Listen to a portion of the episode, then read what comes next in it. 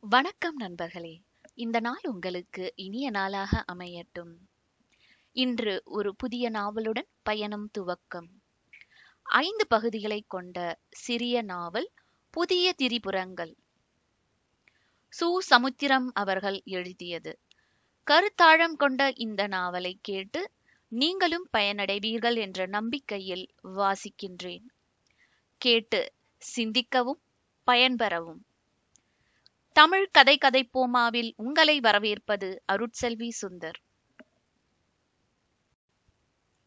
பகுதி ஒன்று.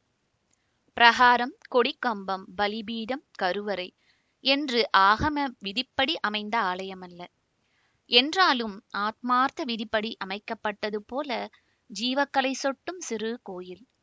தனிப்பெரும் ஜோதியான அருட்பெரும் ஜோதியே அங்கே மூன்று பக்கம் மலையாகவும் முன்பக்கம் அருவியாகவும் ஒரு பக்கம் சமவெளிக்கு இட்டுச் செல்லும் மலைசரிவு பாதையாகவும் மரம் செடி கொடிகளாகவும் மண்மேல் முகிழ்ந்த தாவர சங்கமமாகவும் விண்மேல் முளைத்த வெள்ளிகளாகவும் ஒன்றில் பலதாய் பலதில் ஒன்றாய் தோன்றுவது அறியாத தோற்றம் காற்றி நிற்பது போல நடப்பது போல நிலையின்றி தாவுதல் போல ஆட்சி செலுத்துவதாய் தோன்றும்.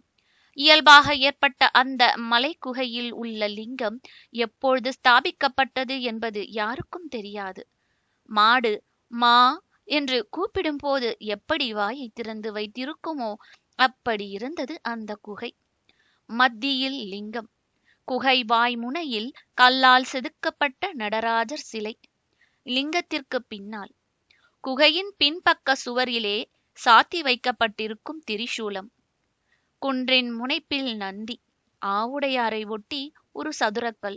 அந்த கல்லின் மேல் விபூதி சிதறிய சிறிய தட்டு. இவைதான் கோயிலாகவும் கோயிலை சார்ந்த சொத்துக்களாகவும் இருப்பவை. நடுநிசி வேலை. புல்லில் படர்ந்த பனி லிங்க வடிவுகளாக தோற்றம் காட்டின. குகைக்கு கிழக்கு பக்கத்தில் துவாரகபாலன் போல் இருந்த தூங்கு மூஞ்சி மரம் நான் ஒன்றும் தூங்கும் மரமல்ல என்று சொல்வது போல இரண்டு மூன்று கிளைகள் மூன்று மூன்று காம்புகளாக பிரிந்து முடிந்து திரிசூலம் போல தோன்ற அந்த மரத்தின் இலை தழகளுக்கு ஊடே உற்று பார்த்தால் ஆகாயம் பல்வேறு ஸ்படிகலிங்கங்களாக தெரியும்.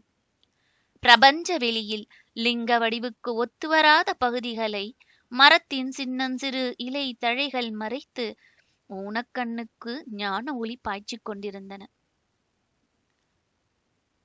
குகை கோயிலுக்கு எதிர்ப்புறத்தில் உள்ள குன்றின் மேலே சஞ்சரித்த மேகம் விஸ்வரூபலிங்கம் போல தோன்றியது. அரூபத்தில்தான் மனதிற்கேற்ற ரூபங்களை படைக்க முடியும் என்பதை எடுத்து காட்டுவது போல இருந்தது. ரூபமற்றவை ரூபங்கள் ஆயின மனமே பிரம்மாவாகவும் பிரம்மமே மனமாகவும் ஐக்கியப்பட்ட சதா சிவ நிலை. நீ சதா சிவம். அதனால்தான் நாங்களும் சும்மா இருக்கிறோம் என்று உரைப்பது போல காட்டு மிருகங்கள் கூட கண்ணயர்ந்தும் மரங்களில் துயில் கொண்ட பறவைகள் இறக்கைகளை பறக்கும் நிலையில் வைத்துக் கொண்டும் இருந்தன. நீ ஆடுகின்ற அரசன் சுழற்சி வேகத்தின் உச்சகட்டமே. அசைவுகளின் பேரசைவே தாண்டவமே. பிரம்மம் வேகமாக சுற்றும்பொழுது அது நிற்பது போல தோன்றுவது மாதிரி உன் இயக்க வேகத்தால் ஏற்படும் ஸ்தாபன மாயையை இந்த பறவைகளும் மிருகங்களும் சும்மா இருத்தல் என்று தவறாக புரிதி கண்டிருக்கின்றனவா? ஆனால் நான் அப்படி இல்லை. என் வேலை உன்னை போல உன் அருளாலே சதா இயங்குவதே என்று குகைக்கு தென்பக்கம் விழுந்து கொண்டிருந்த அருவி தன் இரைச்சலால் பேசிக் கொண்டிருந்தது. நில ஒளியில் அந்த அருவி மலையின் உலர்த்தி போட்டிருக்கும் வெள்ளாடை போல தெரிந்தது. அருவி சொல்லாமல் சொல்வதை தான் செய்யாமல் இருந்ததற்கு பிராயச்சித்தம் செய்வது போல குகைக்கு எதிர்த்தார் போல் இருந்த குன்றின் சரிவிலே ஒரு குடிசையின் கதவு திறந்தது. சத்தத்தை எழுப்பிக் கொண்டு அது திறந்தது. கதவை இழுத்து திறந்ததால் அதில் ஏற்பட்ட அதிர்வலைகள் சப்த அலைகளாகி அருவியோசையின் அலைகளோடு இரண்டரக் கலந்து பிரபஞ்ச அசைவிற்கு தாளலயமாக லயிக்கின்றன. குடிசைக்கு வெளியே வந்த காவி வேடி கட்டிய சாமியார் கதவை சாத்துவதற்கு முன்னதாக கண்ணுக்கு எதிரே உள்ள சுவரில் தொங்கிய தன் குருநாதரின் காவி வேட்டியையும் மேலங்கியையும் விழி எடுக்காது பார்த்து கொண்டு நின்றுவிட்டு கரம் குவித்து தலையை லேசாக தாழ்த்தி பிறகு உயர்த்திவிட்டு குகை கோயிலை பார்த்து மடமடவென்று நடந்தார். அப்படி நடக்கும் பொழுது இரண்டு கால் பெருவிரல்களுக்கும் மேலே அவற்றிற்கு அடுத்த விரல்களை மடக்கி போட்டுக்கொண்டே நடந்தார். குருநாதர் சொல்லிக் கொடுத்தது பழைய காலத்து சாமியார்களைப் போல காலில் கட்டையை போடாமல் விரலை மடித்து நடந்தாலும் இருந்தாலும் இச்சாசக்தி குறிப்பாக பாலுணர்வு போய்விடும். என்று அவர் சொன்ன உபதேசத்தின்படி நடந்து நடந்து பழகியவர். இப்பொழுது அந்த பழக்கமே தன்னை அறியாத ஒரு வழக்கமாக தன் பாட்டிற்கு அவர் செய்து கொண்டிருந்தார்.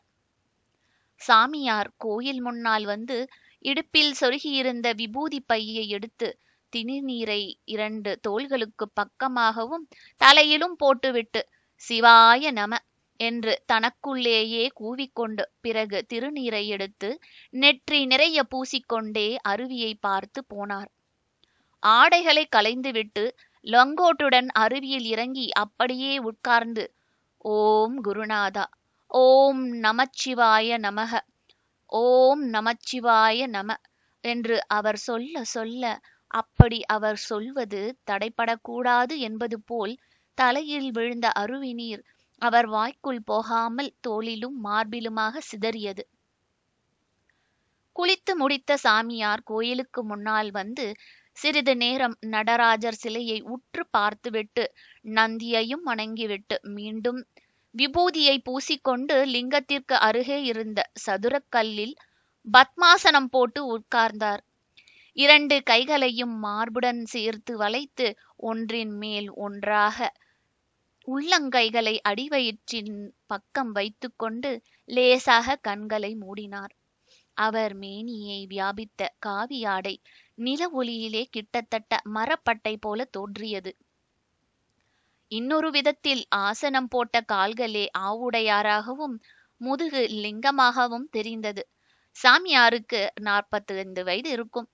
உள்நோக்கி பாய்ந்த வயிறு வெளிநோக்கி நிமிர்ந்த தோள்கள் நுனி சிவந்த மூக்கு இரும்பு தூணுக்கு சிவப்பு வர்ணம் தீட்டியது போன்ற கழுத்து குருநாதரின் ஆஞ்ஞையில் மேற்கொண்ட ஆசன பயிற்சிகள் அவர் தன் உடம்பை தானே உணர முடியாத நிலையில் உடம்பு கூடு வேறு அதில் உறையும் ஆன்மா வேறு என்று அவரே மிக மெல்லியதாக அறியும் நிலையில் வைத்திருந்தன.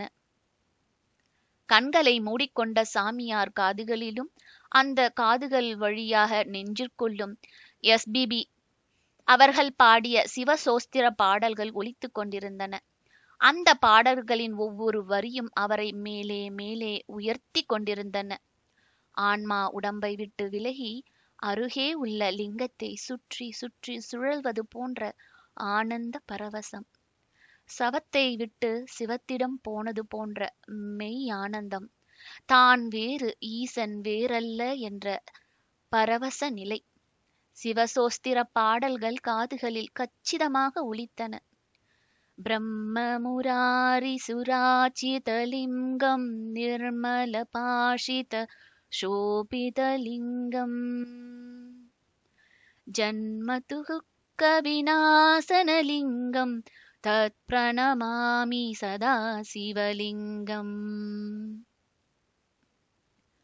அருட்பெரும் ஜோதி தெய்வம் என்னை ஆட்கொண்ட தெய்வம் என்ற வடலூர் வல்லராரின் பாடலையும் அருணகிரிநாதரின் நாத விந்துக்களால் நமோ நம என்ற பாடலையும் வானொலியில் கேட்கும் போதெல்லாம் அப்பொழுது சென்னையில் ஒரு அரசாங்க அலுவலகத்தில் கிளார்க்காக இருந்த ராமையா அப்படியே மெய்மறந்து சிலிர்த்து போயிருக்கிறார். சாமியாராக மாறிய பிறகு இந்த பாடல்களை கேட்க பல தடவை எங்கியும் இருக்கிறார். ஒரு தடவை கோயிலுக்கு வந்த ஒருவரிடம் தன் அபிலாஷையை சிறு குழந்தை போல தெரியப்படுத்தினார். எங்கேயாவது தன்னை கூட்டிக் கொண்டு போய் இந்த பாடல்களை தான் கேட்கும்படி செய்ய வேண்டும் என்று வேண்டுகோள் விடுத்தார். அந்த பக்தர் சிரித்துக்கொண்டே போனார். ஒரு வாரத்தில் ஒரு டேப் ரெக்கார்டரையும் இரண்டு டேப்புகளையும் கொண்டு வந்து சாமியாரிடம் பயபக்தியோடு கொடுத்தார். ஏற்கனவே டேப் ரிகார்டரின் இயங்கும் விதத்தை சென்னையிலே தெரிந்து வைத்திருந்த சாமியார் அதை கொடுத்தவரை இயக்கச் சொல்லி நன்றாக தெரிந்து கொண்டார். கோயிலுக்கு இருக்கும் பொழுதும் குடிசைக்குள் முடங்கும் பொழுதும் சதா அந்த பாடல்களை போட்டுக் கொண்டிருப்பார். இதனால் இதர நாமாவளிகளை அவர் மனனம் செய்யவில்லை. அதற்காக வருத்தப்படவும் இல்லை. அல்லும் பகலும் இந்த பாடல்களை போட்டு போட்டு கேட்பதில் டேப்புக்கள் மட்டுமல்ல டேப் ரிகார்டர் கூட தேய்ந்து விட்டது. இன்றும் அவை ஒலிக்கும் நிலையிலே இருந்தாலும் சாமியாருக்கு அவை தேவைப்படவும் இல்லை இப்பொழுது. இப்பொழுது அவர் காதுக்குள்ளும் நெஞ்சுக்குள்ளும் இந்த பாடல்கள் நினைத்த பொழுதெல்லாம் முன்பு கேட்டதை விட நன்றாக தெளிவாக ஒலிக்கின்றன. குறிப்பாக கோயிலுக்குள் வந்து பத்மாசனம் போட்ட உடனேயே யாரோ அருகிலிருந்து பாடுவது போல் அவர் காதுகளில் அது ஒலிக்கும். சாமியார் கூட சில சமயம் நம்பாதவர் போல சுற்றுமுற்றும் பார்ப்பார். டேப்பில் வாங்கிய பாடல்கள் நெஞ்சும் வேண்டும் போதெல்லாம் எதிரொலிக்க துவங்கியது. அதுவும் அசலை விட நகல் சிறப்பாக இருந்தது. யோசித்து பார்த்தால் எது அசல் எது நகல் என்பது கூட அவருக்கு சந்தேகம். இந்த அசல் நகல் ஆராய்ச்சியே மனிதன் கடவுள் தன்னை போல நகலெடுத்தானா அல்லது கடவுள்தான் நகலை மனித உருவில் படைத்தானா என்ற வேதாந்த தத்துவத்திற்குள் இறக்கியது அவரை. அழியாதது எதுவோ அதுவே அசல். ஆனால் ஒருவன் இருக்கிறான். அவனின் புகைப்படமே நிலைக்கிறது. இப்படி அசல் அழிவதும் நகல் நிலைப்பதுமாக இருந்தால் அந்த அசல் நகலுக்கு அப்பால் அழியாத ஒன்று இருக்க வேண்டும். அதுதான் சிவமயம். நிஜமான அசல் அந்த அசலின் நகல்தான் அத்தனையும். முற்றிலும் நகல்படுத்த முடியாதது எதுவோ அதுவே அசலான அசல். அதுவே சர்வம் சிவம் என்ற தத்துவம். என்ற முடிவுக்கு அவர் வந்தார். அம்மாக்காரி சொல்லிக் கொடுக்காமலே வீட்டுக் கணக்கை சரியாக போட்டுவிட்டு தாயை புன்னகைத்து நெருங்கும் குழந்தையைப் போல அவர் மரித்து போன குருநாதரின் காவி வேட்டியையே உற்று பார்த்திருந்தார். பிறகு தன்னை அறியாமலே தாரை தாரையாக வந்த கண்ணீரை துடித்து கொண்டார். தானே சிந்தித்து எடுத்த ஒரு தத்துவ முடிவை கேட்க அவர் இல்லாமல் போய்விட்டாரே. சாமியார் மனதில் லிங்காஷ்டக பாடல் முடிந்து வல்லராரின் பாடலும் வந்து போய் அருணகிரிநாதரின் பாடல் டி. எம். சவுந்தரராஜனின் குரலில் ஒலித்து கொண்டிருந்தது. வேத சொரூபமான முருகனை நெஞ்சில் உருவகப்படுத்தி அவன் கை காட்டிய அபயம் கொடுப்பது போல உருவமாகி கண்களில் இருந்து பக்தி மழை பொழிய பொழிய ஞான பண்டிதனின் மெய்யோடு கலந்தவராய் தன்னை மறந்தே தன்னை அறிதல் என்ற தத்துவ சூட்சுமத்தில் சாமியார் சுக்கிலமாய் மாறிக்கொண்டிருந்த பொழுது பாறை வெடித்தது போல பயங்கரமான குரல் ஒன்று கேட்டது. ஏ ஈஸ்வரா உன்கிட்ட எத்தனை நாளடா கேக்குறேன்? என் நோவை குணப்படுத்த கூட கேட்கலே என்ன இந்த அவஸ்தை இல்லாம சாகடின்னு சொல்றேன். ஏண்டா கேட்க மாட்டேங்க? உன் காதல ஈயத்தை காய்ச்சி ஊத்தணும். என் இரு இரு உன் எதிரில தூக்கு போட்டு சாக போறேனா இல்லையான்னு பாருடா. சாமியார் திடுக்கிட்டு கண் விழித்தார். கோயிலுக்கு வெளியே கத்தியதில் களைத்து போய் ஒரு தொழுநோயாளி நின்று கொண்டிருந்தார்.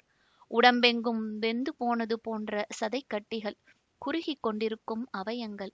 இந்த நோயாளியை சாமியார் கடந்த ஆறு மாத காலமாக பார்க்கிறார். வாரத்தில் ஒரு தடவை எப்பொழுதாவது வருவார். அதுவும் தான் கோயிலுக்குள் இருந்தால் சற்று தொலைவில் பதுங்கி இருப்பவர் போல இருந்துவிட்டுத்தான் போகும்போது தட்டு தடுமாறி பயபக்தியுடன் எழுந்து கோயிலுக்கு சற்று முன்னால் சிறிது நேரம் உட்கார்ந்து விட்டு போவார். அவருக்கு இன்று என்ன வந்தது? சாமியார் அந்த தொழுநாளியாலேயே வெறித்து பார்த்தார். ஈஸ்வர நிந்தனை பாவம் மகா பாவம் என்று சொல்லக்கூட நினைத்து பிறகு மௌனமாக அவரை பார்த்தார். ஒருவேளை தன்னைத்தான் அவர் அப்படி திட்டுகிறாரோ என்று நிறைத்தவர் போல சற்றுமே வாயை உணர்த்தி பார்த்தார். இதற்குள் சுயநினைவுக்கு வந்தவர் போல தோன்றி அந்த உருகுலைந்த நோயாளி கண்களால் கெஞ்சி கைகளால் கும்பிட்டு உடைந்த குரலில் ஒப்பாரி வைப்பது போல பேசினார். மன்னிச்சிடுங்க சாமி நானும் நடையா நடக்கேன். இவன் சீக்கிரமா கூட்டிட்டு போக மாட்டேங்க. உங்க நிஷ்டைய கலைச்சிட்டேன். நான் பாவி. அந்த நோயாளி தன்னை திட்டவில்லை என்பதில் ஆறுதல் பட்டவர் போல் சாமியார் லேசாக புன்னகைத்தார். பிறகு ஈஸ்வரனை திட்டினாலும் பரவாயில்லை தன்னை திட்டலாகாது என்ற எண்ணம் ஏற்பட்டதற்காக அந்த எண்ணத்தை தோற்றுவித்த நெஞ்சை கையால் குத்திக்கொண்டே ஆதகங்கத்தோடு கேட்டார். நீ என்ன நிஷ்டைய கலைக்கல? ஏன்னா நான் இன்னும் நிஷ்டை நிலைக்கு போற அளவுக்கு ஈஸ்வர கிருபை கிடைக்காதவன். ஆனா ஈஸ்வரனை சொல்லக்கூடாத வார்த்தையால? சாமியார் நோயாளி சொன்ன வார்த்தையை சொல்ல முடியாமல் அவஸ்தைப்பட்ட பொழுது அந்த நோயாளி சகஜமாக பதிலளித்தார். ஈஸ்வரன அப்படி சொன்னா பாவமில்ல சாமி. அவன் அனந்தன். அப்பனும் அம்மாவும் இல்லாதவன். இருந்தாலும் இனிமேல் அப்படி சொல்ல மாட்டேன் சாமி சாமியார் நிமிர்ந்து பார்த்தபோது அந்த நோயாளி வேக வேகமாக நடந்து மறைந்து விட்டார். கூனி குறுகி செல்லும் அந்த உருவத்தையே பார்த்து கொண்டிருந்த சாமியார் மீண்டும் கண்களை மூடிக்கொண்டு அருணகிரிநாதரின் பாடலை கேட்கப் போனார். அந்த பாடலோ இப்பொழுது ஒலித்தாலும் முன்போல தெளிவாக ஒலிக்கவில்லை. வார்த்தைக்கு வார்த்தை இடையே அந்த தொழு நோயாளியும் வந்து போனார். அதுவும் ஈஸ்வரனை நிந்தித்தாருக்கு மோட்சமில்லை என்று சொன்ன பிறகும் அவர் கூறிய வார்த்தைகள். திடுக்கிட்ட சாமியார் கண் திறந்து மூச்சை நிறுத்தி நிறுத்தி விட்டார். அவன் கர்மவினியை அவன் அனுபவிக்கான். ஈஸ்வரன் என்ன செய்வான்? என்று தனக்குத்தானே சமாதானம் செய்து கொண்டு மீண்டும் கண்களை மூடினார். முருகசோஸ்திர பாடலுக்கு பதிலாக ஒரு தடவை அவர் குருநாதர் உபதேசித்தது போன்று பெரும் முழக்கத்தோடு இப்பொழுது ஒலித்தது அந்த குரல். மகனே கர்மவினை என்று இருக்கோ இல்லையோ எனக்கு தெரியாது. கண் முன்னாலேயே திருடிய ஒருவன் அளவுக்கு மீறி அடிபடும்போது கூட இறக்கப்படுவது மனித இயல்பு.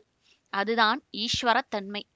எப்பவோ ஒரு பிறவியில ஒருவன் எதையோ செய்தான் என்பதற்காக அவன் இந்த பிறவியில கர்மாவின் பலனை அனுபவிப்பான் என்று நினைத்து அப்படி அவன் அனுபவிக்க விடுவது அலட்சியப்படுத்துவது முறையல்ல.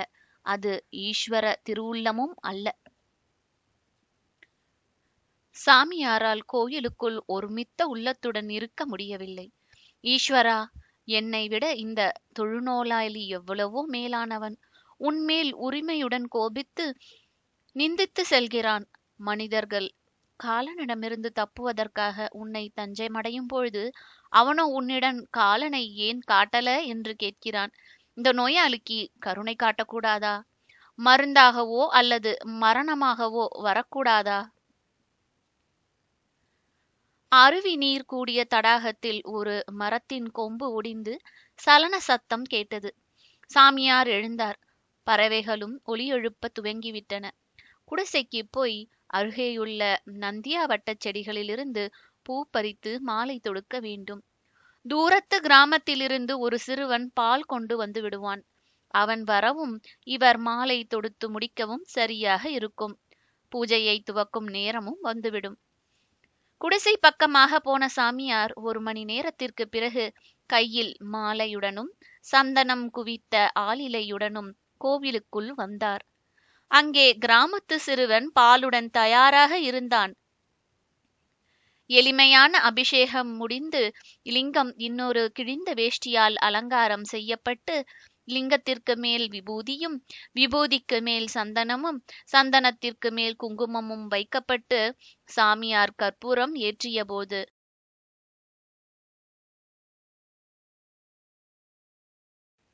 ஈஸ்வரா நீதாண்டா கேட்கணும் நீதான் கேட்கணும்.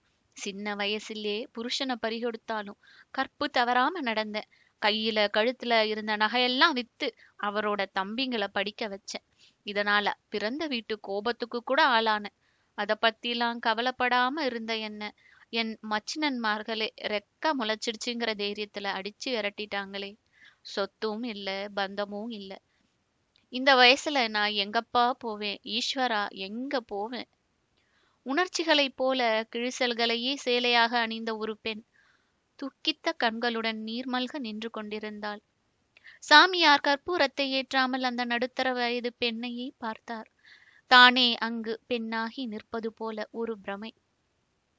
தான் மட்டுமே பட்டதாக நினைத்த ஒரு கொடிய அனுபவம் தனக்கு மட்டுமே ஏகபோகமானது அல்ல என்ற நினைப்பு. ஆறுதலையும் ஆதங்கத்தையும் கொண்டுவர அவர் மனதை நிலைப்படுத்திக் கொண்டு கற்பூரத்தை ஏற்றினார். பிறகு புற நிகழ்ச்சிகளால் தன் மனது பாதிக்கப்படுவதை உணர்ந்து அதை நெறிப்படுத்த தியானத்தில் ஆழ்ந்தார். அரை மணி நேரத்திற்கு பிறகு அவர் கண் விழித்து பார்த்தபொழுது அவர் கண்கள் தானாகவே அந்த புலம்பிய பெண் இருந்த இடத்தை நோக்கின. அந்த இடமோ அவள் உட்கார்ந்த சுவடையே இல்லாமல் வெறுமையாக இருந்தது. சாமியார் தன் விருப்பத்திற்கு எதிராகவே எழுந்து கோயிலுக்கு வெளியே வந்து சற்று நடந்து அந்த பெண் இருக்கிறாளா என்பது போல பார்த்தார். அவளை காணவில்லை. மீண்டும் கோயிலுக்குள் வந்து சதுர கல்லில் உட்கார்ந்தார். இப்பொழுது அவரது சொந்த அனுபவமே அவரிடம் பேசியது.